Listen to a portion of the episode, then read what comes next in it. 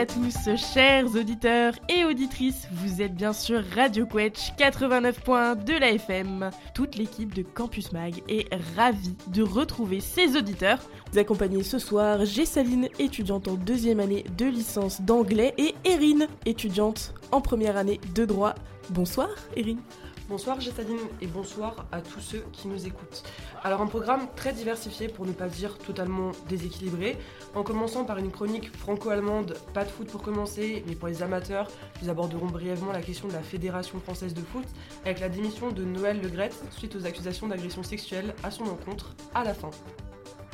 Parfait, merci beaucoup Erin. Et alors, nous continuerons avec une interview de Loïc qui est déjà avec nous en studio. Bonsoir Loïc. Bonsoir à toutes les deux.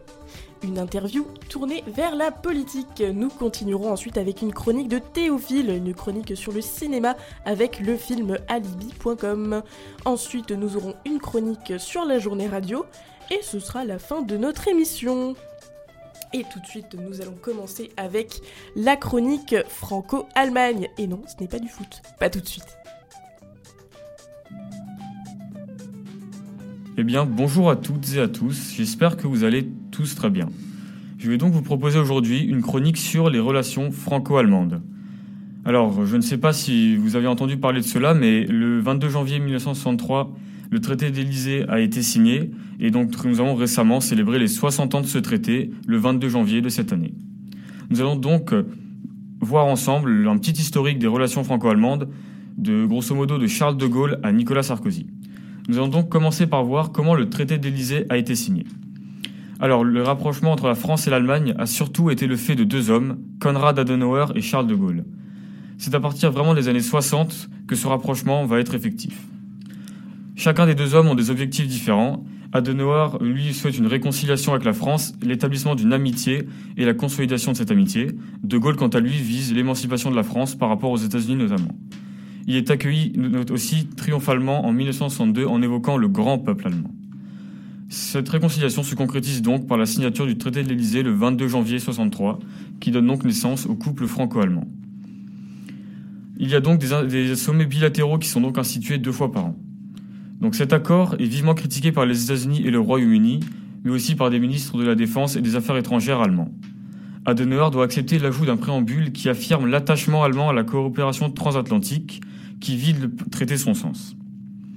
Adenauer démissionne en octobre 63 et il est remplacé par un successeur qui lui est peu francophile, ce qui fige les relations franco-allemandes.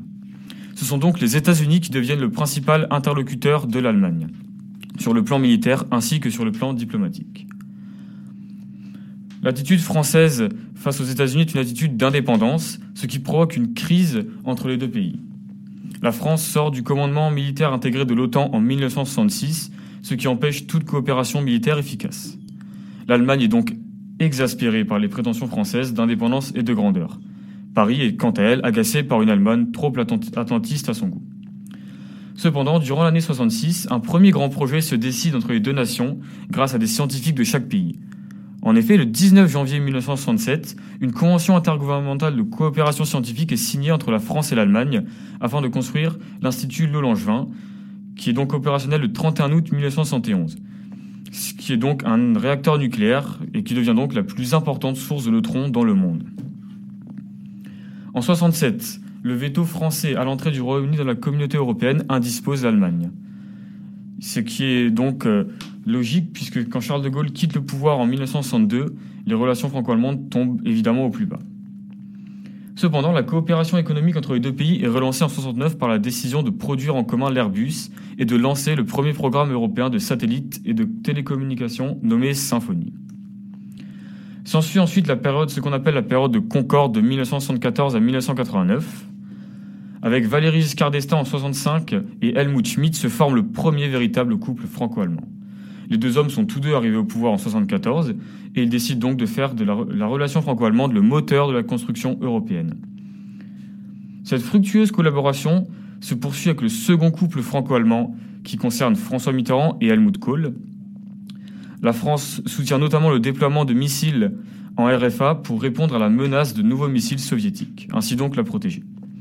En 84, les deux hommes commémorent ensemble à Verdun le souvenir des soldats français et allemands durant la Première Guerre mondiale, ce qui fait donc lieu à une photo très célèbre où les deux se tiennent la main ensemble. Un autre événement va être décisif dans ces relations franco-allemandes. Il s'agit de la chute du mur de Berlin. Donc euh, le régime socialiste de la République démocratique allemande se délite petit à petit et le 9 novembre 1989, les Berlinois ouvrent le mur, ce qui permet aux habitants des deux Allemagnes de passer de nouveau librement des deux côtés. Le régime de l'URSS s'effondre. La diplomatie allemande prépare la réunification. C'est à ce moment que la diplomatie française fait une erreur de jugement importante. Les diplomates et responsables politiques français pensent que l'URSS ne restera pas la République démocratique d'Allemagne s'unir à la République fédérale allemande. François Mitterrand effectue même une visite officielle en République démocratique allemande du 20 au 22 décembre 89, et au cours d'un dîner officiel, il déclare même République démocratique allemande et France, nous avons encore beaucoup à faire ensemble les dirigeants de l'Allemagne de l'Ouest sont surpris et sont donc déçus de l'attitude de la France. Ils comprennent que malgré la réconciliation et l'amitié entre les deux peuples, ils ne peuvent vraiment compter que sur l'allié américain. Cela a donc fortement dégradé de nouveau les relations franco-allemandes. Le 12 septembre 1990, on signe le traité de Moscou avec les anciennes puissantes occupantes. L'Allemagne devient donc un État comme les autres avec une pleine souveraineté.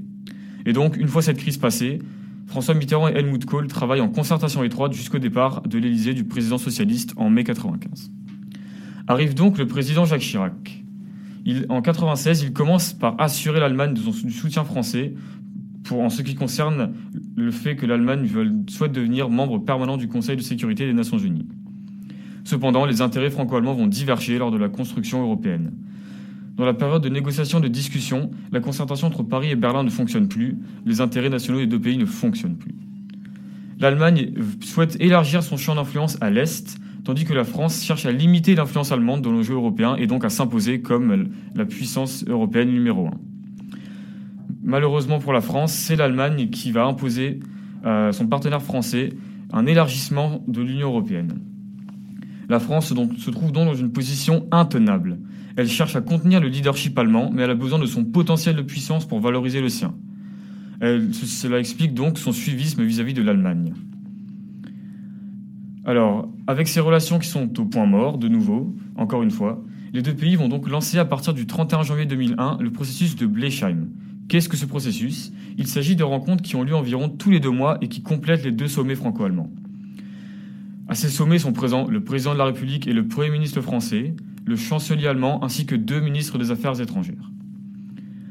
Les ministres des Affaires étrangères se rencontrent au sommet de ces rencontres et donc l'objectif est donc de prévoir et si possible de régler à l'avance les divergences entre Paris et Berlin afin de présenter un front commun avant les grands rendez-vous européens. Ainsi, lors du Conseil européen de Stockholm des 23 et 24 mars 2001, Paris et Berlin ont défendu le principe d'une libéralisation maîtrisée des marchés dans certains secteurs, ce qui est un simple exemple de comment ils arrivent à gérer ensemble et à faire front commun lors de ces sommets. En 2004 aussi, un centre culturel franco-allemand est ouvert, ce qui inspire donc les deux pays à ouvrir d'autres centres culturels communs à l'étranger. La coopération culturelle et éducative s'approfondit encore avec la signature d'un traité sur l'accord d'un accord pardon, sur l'équivalence des diplômes professionnels entre les deux pays, ainsi que des mesures qui encouragent la maîtrise de chaque langue dans les pays. Cependant, la non-ratification par la France du traité établissant une constitution pour l'Europe en 2005 va créer une, encore une fois une nouvelle symétrie entre la France et l'Allemagne, qui, comme 17 autres États de l'Union européenne, l'a ratifié. Néanmoins, les deux pays restent très attachés à montrer la force des liens qu'ils ont tissés depuis la Seconde Guerre mondiale. Ainsi, lorsque le dernier pollu français disparaît, Nicolas Sarkozy invite Angela Merkel aux cérémonies du 11 novembre 2009 et qualifie de trésor l'amitié franco-allemande. Autre exemple avec Sarkozy, qui donc durant la crise de la dette dans la zone euro en 2010-2011, nous allons voir que Angela Merkel et Sarkozy multiplieront leurs rencontres et leurs conférences de presse, et ils vont s'imposer comme un véritable tandem en première ligne pour faire face à la crise et réactivant le moteur franco-allemand au sein de l'Union européenne. Enfin, du côté de François Hollande, il n'y a pas vraiment grand-chose à dire, malgré le fait que beaucoup l'accusaient d'être un, vassal de l'Allemagne, notamment Marine Le Pen ou Jean-Luc Mélenchon. Et c'était une image un petit peu qui était donnée, puisqu'on voyait souvent que Angela Merkel prenait les décisions et Hollande suivait. Alors après ce petit historique euh, très cher, j'aimerais vous parler, je vous évoquer un rapide sondage qui concerne donc les relations franco-allemandes et la façon dont justement les citoyens franco-allemands l'aperçoivent.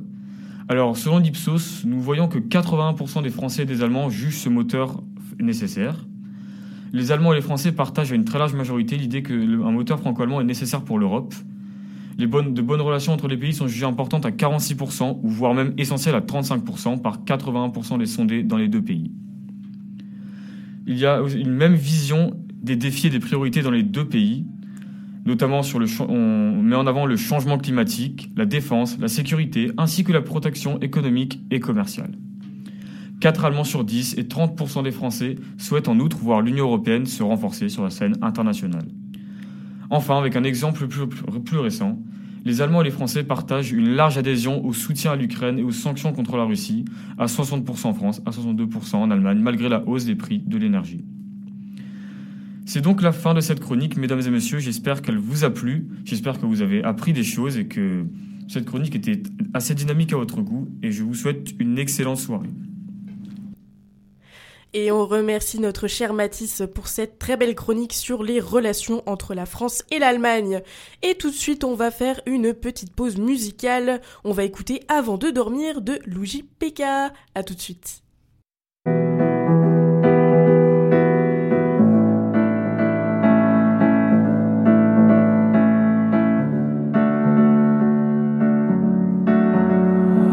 Avant de dormir, je repense à mes actes manqués, aux bêtises qu'on s'est dit bourrées, à nos vieilles amitiés gâchées parce qu'on était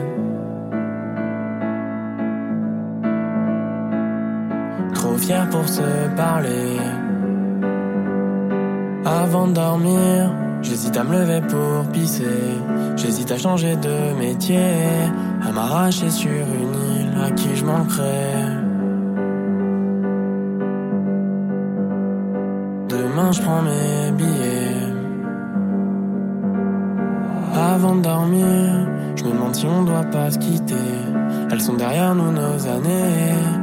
Les plus passionnés, on ne les retrouvera jamais. Les sensations du passé. Avant de dormir, je pense aux filles qui m'ont laissé. Les voir se déshabiller, l'ego à moitié satisfait de constater. Qu'il y en a que j'avais oublié. Avant de dormir, je repense à une embrouille passée, à tout ce que j'aurais pu lui dire, si j'avais pas bégayé, à tout ce que j'aurais pu lui faire. Un peu plus musclé. Avant de dormir, je pense aux conneries que j'ai achetées, dont j'avais pas l'utilité. Avec tout cet argent gâché, j'aurais pu vivre. Au moins une année sans taffer. Avant de dormir, je repense aux gens que j'ai blessés. Je me demande s'ils m'ont pardonné. Mais je ne peux que regretter avant de dormir. Je n'ai pas l'esprit léger. Avant de dormir, je repense à un joint que j'ai fumé. Il y a de ça une dizaine d'années. Qui m'a laissé de drôles de séquelles dans la tête. Qui ne guériront jamais. Avant de dormir, j'essaie d'imaginer à quoi ressemble l'amour de ma vie. Avant de réaliser que, comme un imbécile, je te laissais filer. Avant de dormir, j'ai le goût amer du passé qui vient me brûler les gencives, qui me maintient éveillé tard dans la nuit.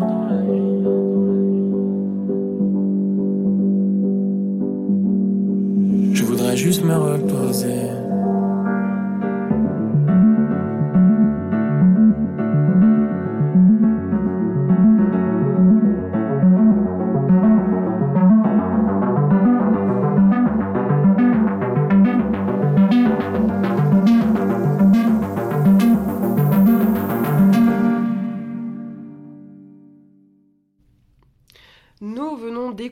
Avant de dormir de Luigi Pekka. Tout de suite, euh, un invité d'honneur qui nous a rejoint, euh, enfin même qui était déjà depuis le début euh, ici, mais Loïc, qu'est-ce que vous faites ici?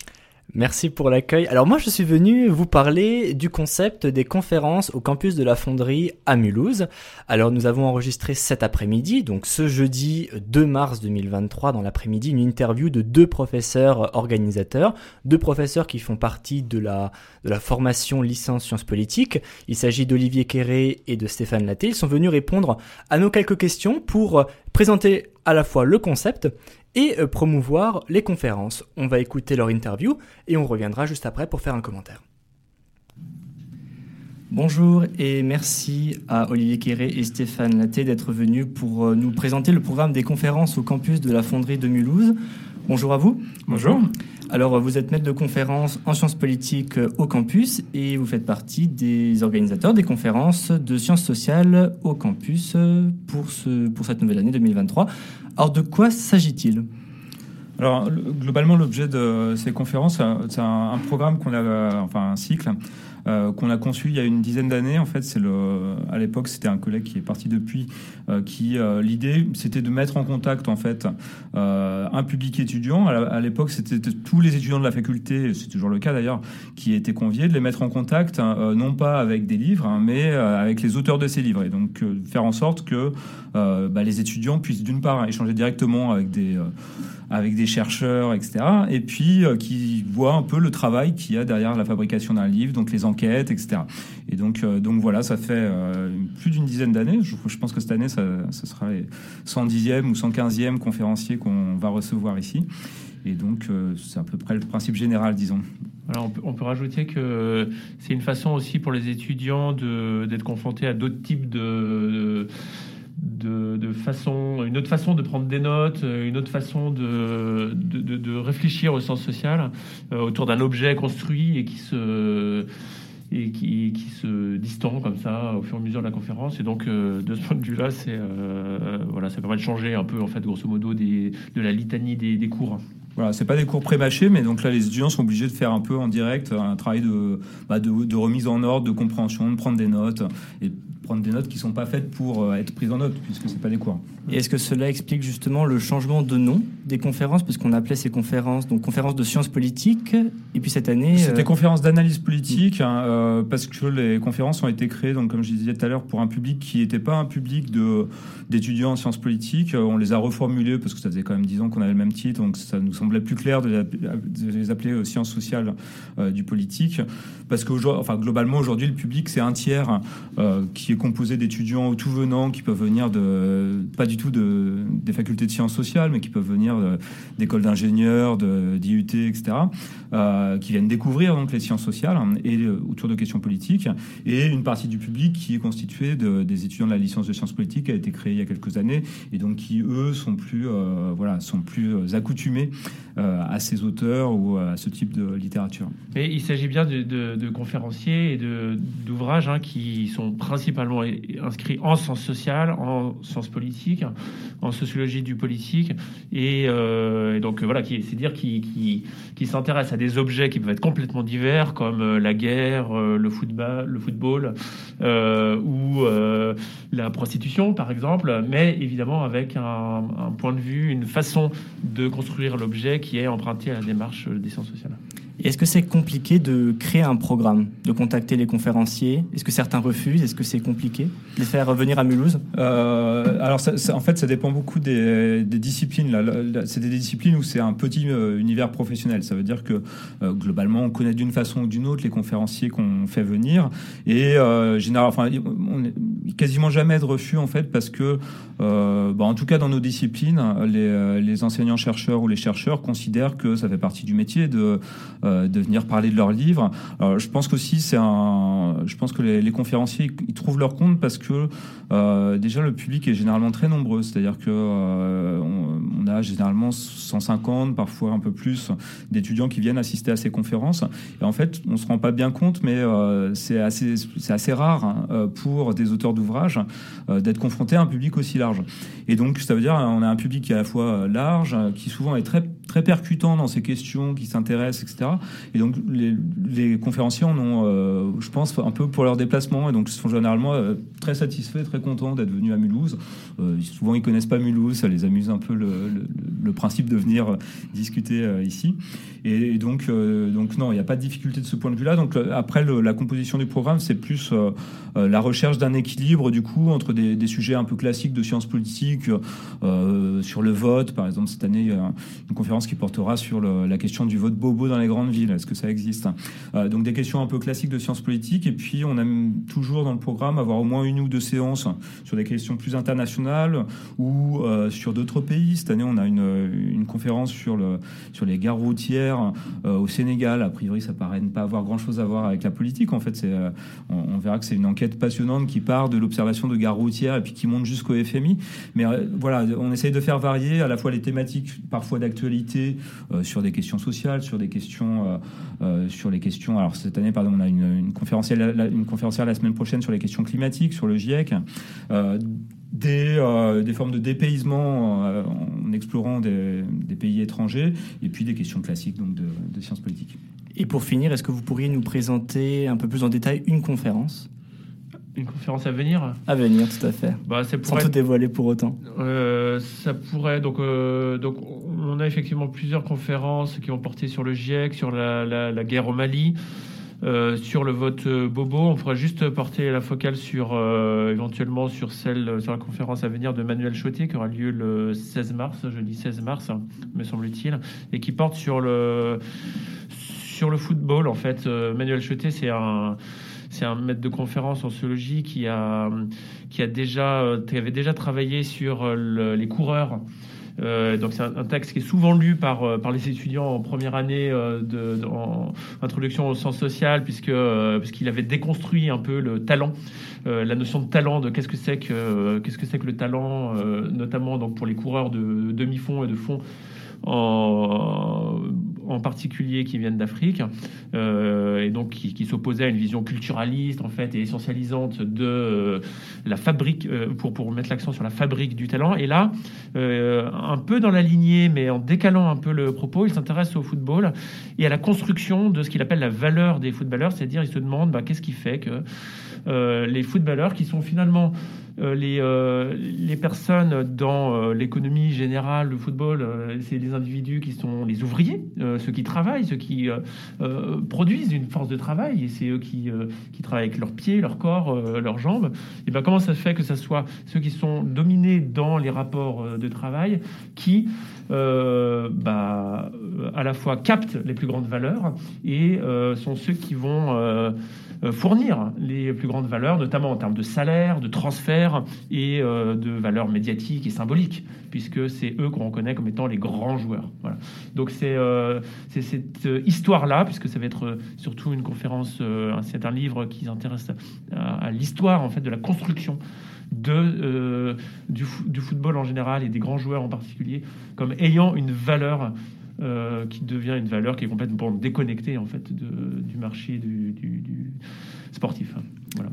Eh ben, merci beaucoup Olivier Kéré, Stéphane Latte d'être passé dans notre studio. Merci. Merci. Et on remercie encore euh, au nom de toute l'équipe euh, Olivier Quéré et euh, Stéphane Laté qui sont venus cet après-midi, donc ce jeudi 2 mars 2023, pour nous présenter le concept des conférences ainsi que eh bien, les conférenciers. Alors justement, je vous propose de balayer ensemble les conférences qui sont proposées au campus de la Fonderie à partir de jeudi prochain, donc jeudi 9 mars. le jeudi 9 mars, vous pourrez retrouver Carrie de Prick pour un ouvrage qui s'appelle GIEC, la voix du climat. Euh, le 16 mars, jeudi, 16 mars, Manuel Chotet avec la valeur du football, du footballeur, euh, socio-histoire d'une production collective. Le jeudi 30 mars, Florent Pouponneau avec entrée en guerre au Mali, lutte politique et bureaucratique autour de l'intervention française.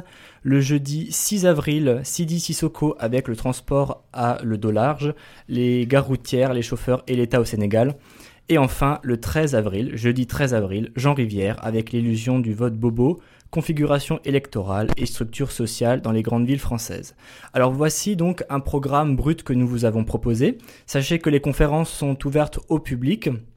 Donc tout le monde peut y accéder tous les jeudis au campus de la Fonderie à Mulhouse entre 17h et 19h. Donc si vous avez prévu de venir à une de ces conférences, venez un petit peu avant pour euh, prendre votre place dans l'amphi 1 qui se trouve à l'entrée du campus, tout de suite sur votre gauche. Et puis, euh, puisque ça nous intéresse et qu'il y a beaucoup d'étudiants en sciences politiques dans le lieu, dans le lieu libre radio, donc euh, l'équipe qui s'occupe de vos émissions, on va vous faire des, des- récapitulatifs, des résumés de ces conférences à la fin de chaque conférence dans vos émissions du jeudi soir, afin de vous présenter les points clés des ouvrages et vous donner envie peut-être euh, d'aller plus loin, de l'acheter ou peut-être tout simplement euh, eh bien d'y réfléchir. Euh, si vous avez euh, besoin de retrouver toutes ces informations, vous pouvez aller sur le site campus-fonderie.uha.fr et sinon pour ma part, je vous donne rendez-vous les prochains jeudis pour vous faire un résumé des conférences. Mesdames, c'est à vous.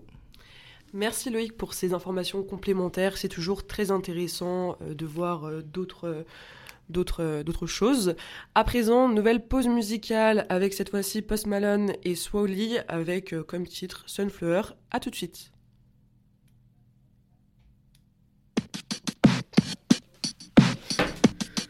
Innocent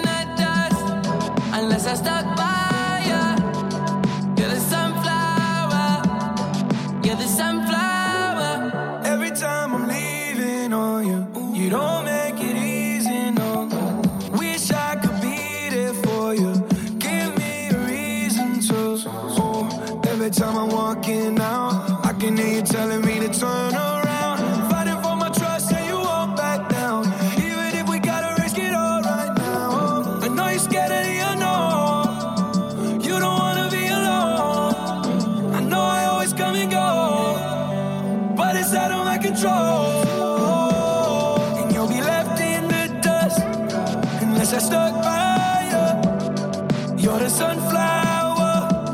I think your love would be too much, or you'll be left in the dust unless I stuck by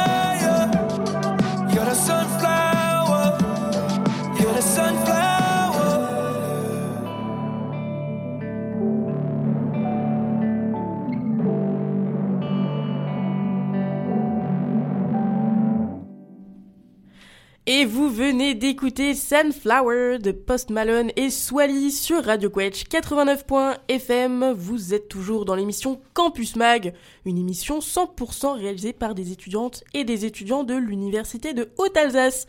Coucou Théophile Bonjour. Tu viens de nous rejoindre dans ce studio et tu vas nous faire une chronique sur le film Alibi.com 2. Et oui, film que j'ai été voir pendant ces vacances, parce que après Astérix, euh, j'avais besoin de rire. En effet, après le visionnage du film, j'étais comme un militaire après l'Indochine, j'avais des flashbacks de la guerre, c'était horrible. Donc, euh, je cherchais un film à aller voir pendant les vacances, un, un film sympa, euh, et j'avais le choix. Soit Alibi.com 2, soit Ant-Man 3. Mais vu mon peu d'intérêt pour Ant-Man 3 et les critiques absolument euh, qui détruisent le film, je me suis dit non, je vais pas aller le voir, je vais voir un Blibi.com 2. Donc euh, en plus, j'étais rassuré par le fait que les premières critiques sur le film étaient plus qu'excellentes. Donc euh, j'y suis allé en me disant bah c'est un film de Philippe Lachaud et j'aime bien Philippe Lachaud donc autant y aller. Alors, rapidement, je vais faire un petit récap sur ce que je pense des films de Philippe Lachaud. Je trouve que Baby Sting 1 est un très très bon film et très drôle. Baby Sting 2 est moins bon mais reste très cool. Alibi.com 1 était sympa mais sans atteindre, euh, je trouve, la qualité d'un Baby Sting. Nicky Larson et Le Parfum de Cupidon est l'un de mes films préférés. Vraiment, allez le voir, je le trouve excellent. Et euh, Super Héros malgré lui était vraiment pas ouf. Du coup, voilà, j'avais pas non plus beaucoup d'attentes pour Alibi.com 2 vu que c'est pas mon le 1 était pas mon Lachaud préféré, mais pourquoi pas. Et force est de constater que je me suis tapé des barres. Le film est excellent, vraiment.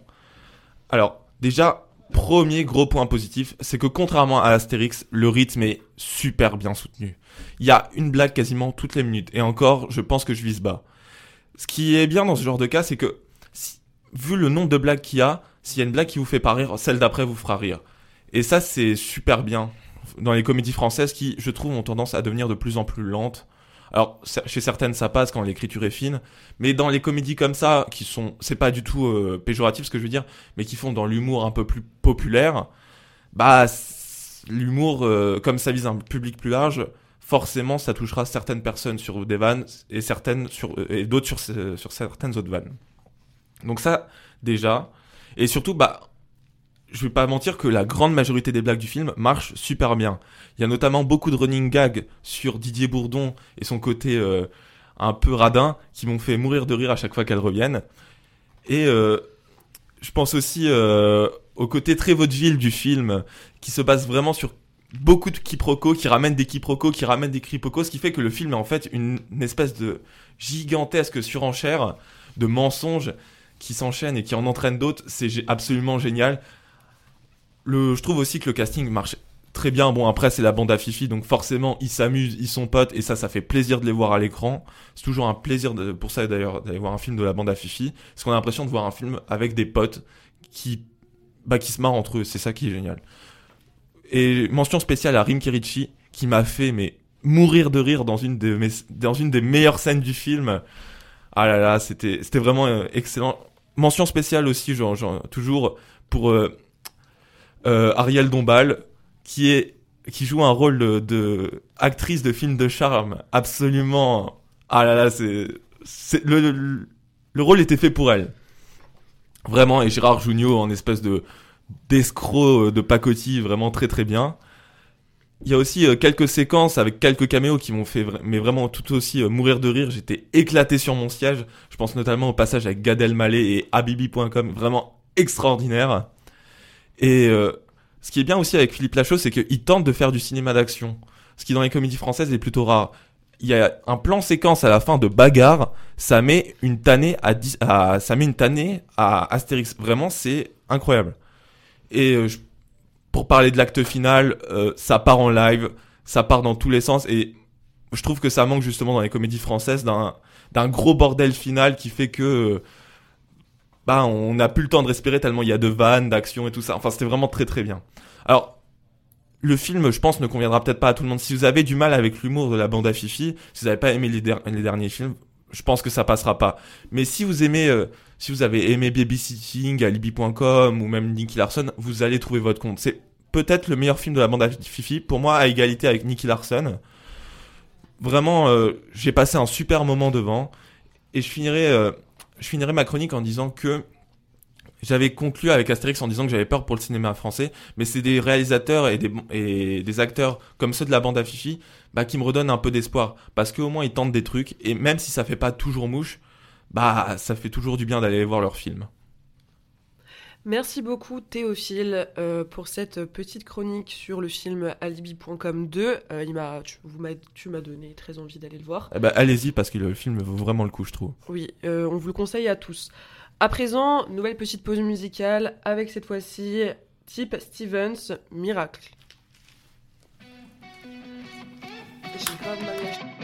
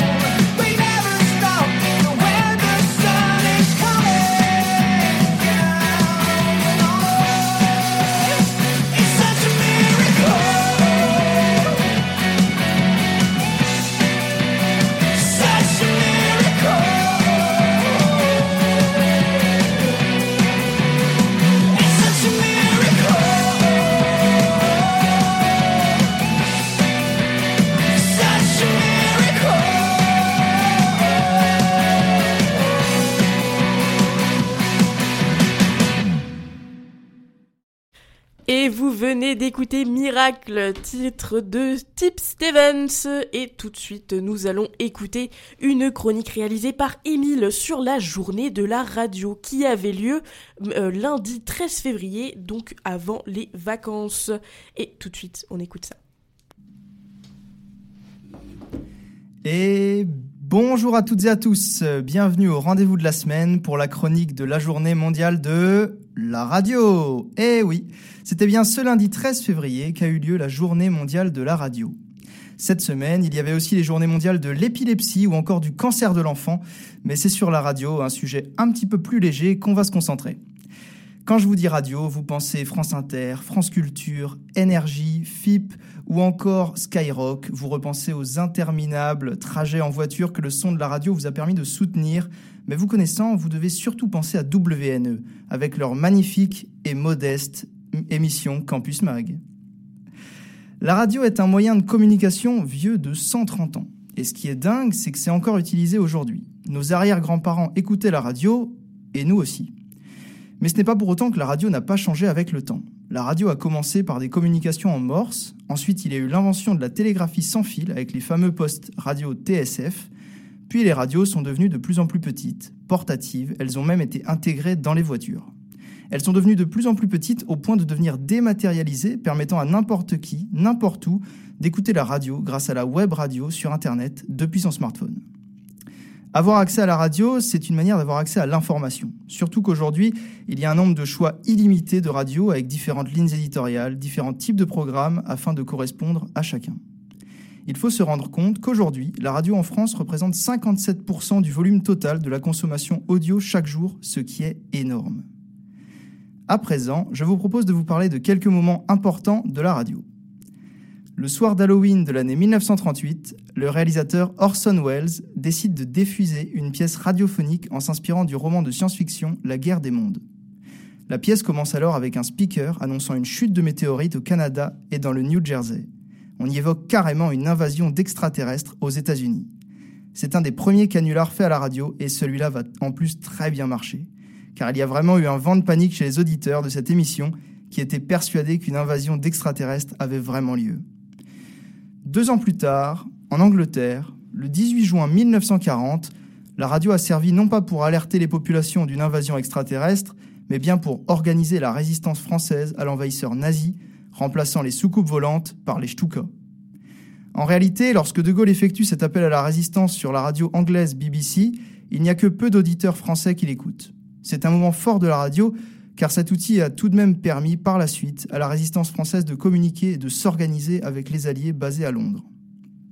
Ensuite, dans les années 1960, il y a eu l'essor des radios pirates, qui s'opposaient au monopole d'État en diffusant des émissions des musiques euh, pop-rock interdites sur les ondes nationales. C'est d'ailleurs pour cette raison que ces stations radio, émettaient depuis la mer du Nord dans les eaux internationales afin de ne pas être soumises aux réglementations de leur pays. Je ne sais pas s'il s'agit d'une coïncidence ou si c'est un hommage, mais la première radio pirate en France s'appelait Radio Campus. Et comme par hasard, cette émission s'appelle Campus Mag. Certains diront que c'est parce qu'il s'agit dans les deux cas de radio étudiante ayant lieu dans un campus, mais je n'y crois pas. Campus égale pirate, évidemment. Et mag fait référence au magasin comme le chargeur d'une arme à feu. Ça ne fait aucun doute, vous écoutez actuellement une radio pirate, et si j'étais vous, je continuerais à le faire. On remercie Émile pour la chronique sur la journée radio. Et tout de suite, pour les amateurs de foot, une brève actualité sur le foot, donc avec Louis. Et oui, euh, bref instant d'actualité puisque ce dernier mardi 28 février, Monsieur Le Gret, président en fonction depuis, le, depuis juin 2011, a été poussé par le COMEX de la FFF, le comité exécutif, à donner sa démission en raison de ses propos tenus le 8, juillet, 8 ju- janvier dernier. Pardon. Euh, ce dernier s'est lâché sur Zidane, sauf que un problème réside en France, c'est qu'on ne touche pas à Zidane. Et oui, il a tenu différents propos assez polémiques, comme je ne le prendrai pas au téléphone ou euh, euh, faisons-lui une, une émission spéciale pour lui trouver une sélection puisqu'il était pressenti au Brésil. Mais donc on ne touche pas à Zidane en France, s'ensuit des tweets de tout le foot français, par exemple Djibril Cissé, mais surtout Kylian Mbappé qui a tweeté sur la légende Zidane en disant qu'on ne touche pas à cette légende. Le tweet, a été vu presque 110 millions de fois et a récolté 1 million de likes. Le lendemain, conférence de presse de la ministre des Sports Amelia Oudéa Castera qui, condamne les propos et les commente et commande un audit à l'encontre de Papy Le Gret. Papy Le Gret et ses mains baladeuses dans la FFF qui donc veut condamner certains abus euh, sexuels qu'il a eu auprès des femmes euh, et euh, certains aussi commentaires déplacés à leur rencontre. Qu'en est-il deux mois après, un mois et demi après? L'audit est formel et révèle certains SMS et autres abus de Monsieur Le Gret qui a donné sa démission. Il est dit au bout de sa vie, mais la copinade de la FIFA et Gianni Infantino l'a remis au bureau de la FIFA à Paris. On ne s'en fait pas pour lui. On notera pour la fin que oui, nous condamnons évidemment les abus de Monsieur Le et tout euh, geste déplacé, mais aussi que tout le COMEX est gangréné à la FFF par des histoires de sexe et d'argent. Et si ça vous intéresse de savoir les potins de la Fédération française de football, allez voir Romain Molina, journaliste dit à Scandale sur YouTube. Merci beaucoup Louis pour cette euh, chronique très très intéressante et j'espère que vous avez bien retenu, on ne touche pas à Zidane. Et donc c'est la fin de cette émission sur Radio Quetch 89.fm. Merci à tous, on espère qu'elle vous a plu. Merci beaucoup à toi Irine pour avoir co-animé cette émission avec moi. Merci à toutes les tous les chroniqueurs, tous les intervieweurs. Et euh, nous aimerions d'ailleurs vous annoncer que le samedi 4 mars se déroule à Mulhouse euh, les portes ouvertes de l'université de Haute-Alsace, excusez-moi.